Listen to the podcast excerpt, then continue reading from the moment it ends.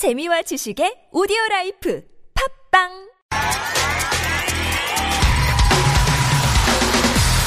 화제의 뉴스 핵심을 짚어드립니다. 뉴스의 맥.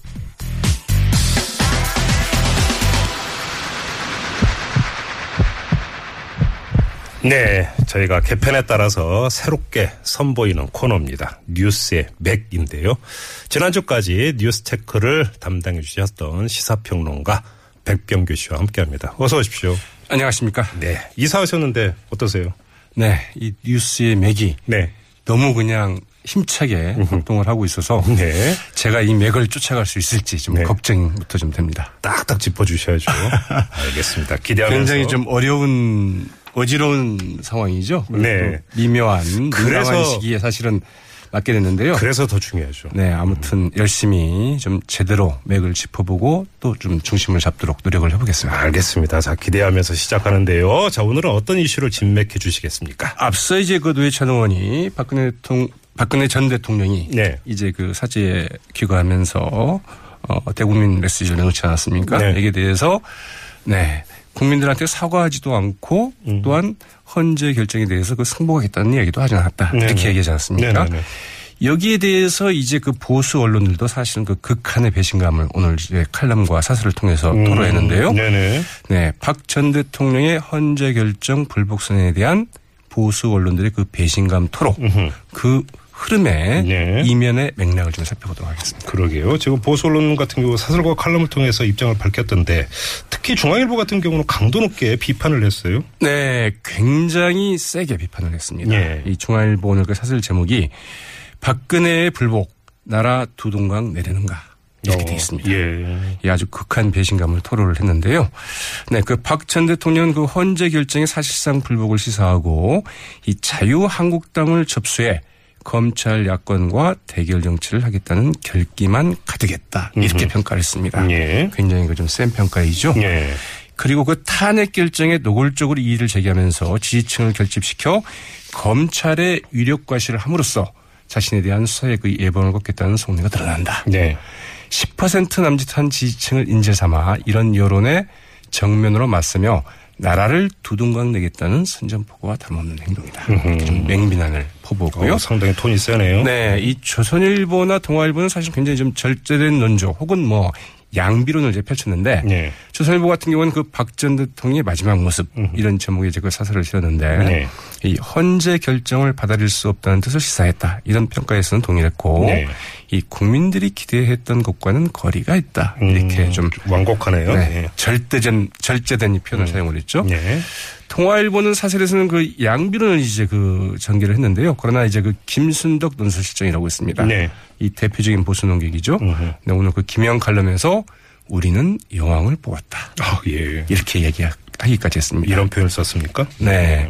이 박 전 대통령의 그 헌재 결정 불복선에 대해서 이 숱한 증인들이 있는데도 단호하게 그런 사실이 없다는 박근혜는 도대체 어떤 사람인가?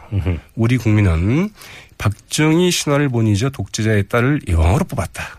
이렇게 말하기까지 했고요. 예. 그가 그 헌재를 부정함으로써 그 일말의 안타까움도 갖지 않을 수 있게 됐다고 이제 이야기하기까지 했습니다. 동장의 여지가 아예 사라져버렸다. 없다, 그런. 거네요. 네. 네. 그런데 이제 그 이들 보수 언론의 그 사설이나 칼럼에서 주목되는 것은 네. 사실은 그 다음 대목입니다. 네네. 오늘 경향신문 같은 경우에는 박근혜 전 대통령이 이렇다고 한다면 당장 진실을 밝히자고 했으니 음. 검찰이 즉각 수사에 나서서 철저하게 진실을 파헤쳐야 된다. 이런 주문을 했거든요. 네. 그러나 중화일보나 조선일보는 한결같이 박 대통령에게 지금이라도 헌재 결정에 승복해달라. 음. 이렇게 주문을 했습니다. 네, 뭐 근데- 2004년 뭐 이제 헌재가 뭐 세종시 수도 이전에 대해서 이제 그 위헌 결정하지 않았습니까? 네. 거기에 대해서 이제 박 전 대통령이 했던 이야기 뭐 음. 등등해서 이 다수의 국민들을 좀 위무하기 위해서라도 지금이라도 박 전 대통령이 헌재 결정을 좀 받아들여야 된다. 이렇게 주문을 했죠. 근데 뭐 주문은 그렇게 했습니다만 박 전 대통령의 행보를 보면 받아들일 가능성은 거의 없다고 봐야 되는 거 아닙니까? 네, 사실 이제 이들 중화일보나 뭐 조선일보의 이 같은 주문도 박 전 대통령이 과연 이걸 받아들일까? 이래서 한 것 같지는 않고요. 네. 뭐, 그 모르는 바일 텐데, 그건 말고는 달리 현실적인 좀 방책이 없다는 점에서 이 보수 언론들이 느끼고 있는 갑갑한 상황. 위기 의식을 토로한 게 아닐까 싶습니다. 한마디로 속수무책이다 이겁니까? 그렇죠. 그리고 이제 그 국민 통합과 분열, 그러니까 사회적인 갈등과 이제 그 대립을 이야기를 했는데 네. 사실 그 사회적인 갈등은 없거든요.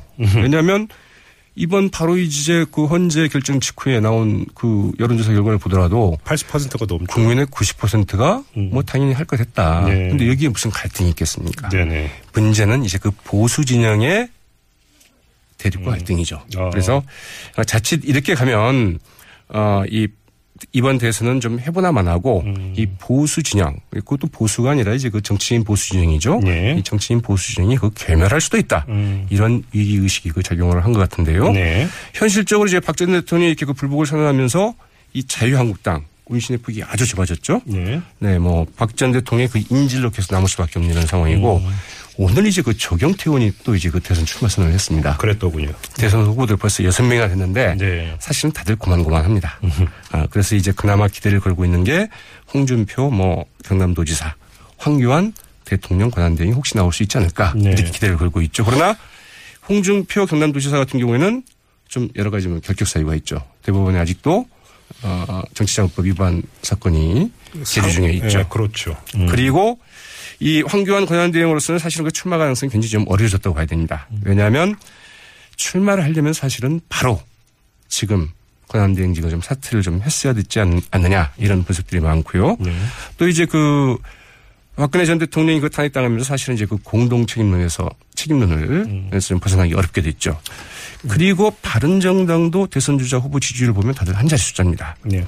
이 범여권 재편 연대가 좀 필요한데 그러나 박전 대통령이 이제 불복을 하면서 이런 결집이나 연대 제휴 굉장히 어렵게 되죠. 근데 뭐 지지율이 고만고만하다라는 것도 문제지만 여기다가 지금 설상가상으로 경선룰 지금 파동이 조짐으로 나타나고 있지 않습니까? 그렇죠. 이 예비 경선 이후에도 이제 후보 등록을 할 수 있도록 한 그 자유 네. 네, 한국당에 네. 그 이제 말하면 특례 규정이 좀 문제가 되고 있지 않습니까? 네. 이 황교안 대통령 권한대행이나 그 홍준표 경남지사 이제 출마를 염두에 둔 조치인데 네. 당장 이인재 전 최고위원, 김진 전 중앙일보 논설위원, 음. 네. 김문수 전 경기지사 이 특정인을 위한 편법 새치기 경선이다. 네. 이러면서 경선 불참을 이제 오늘 선언을 했죠. 네. 네, 그러면서 그 임명진 비대위원장이 제가 사퇴까지 이제 촉구를 했는데 이 안상수 의원이나 뭐 원유철 의원은 그 다른 대선 주자들도 그 불만 있기는 마찬가지로 봅니다. 네네. 자유한국당은 사실은 그 안에서부터 이제 좀 무너지고 있는 이런 양상이죠. 그러게요. 저도 봤는데 그 컷오프를 하는데 컷오프 이후라도 특별한 사정이 있으면 다른 후보를 껴줄 수 있다. 그렇죠. 사실은 있을 수 없는 일이죠. 이런 경우를 저는 본 적이 별로 없습니다. 월드컵 그 축구 조 추첨에서 시드 배정은 있는 거 많지만 그건 출발 때 얘기고 이런 경우는 거의 본 적이 없는 것 같은데 이제 네, 참 어떻게 갈지 알 수가 없습니다. 음. 그러게요. 자유한국당 경선은 어떻게 될지 좀 지켜보도록 하고요. 자, 오늘 처음으로 선보인 이슈의 맥 이렇게 마무리하고 인사 나누겠습니다. 시사평론가 백병규 씨와 함께했습니다. 고맙습니다. 네, 고맙습니다.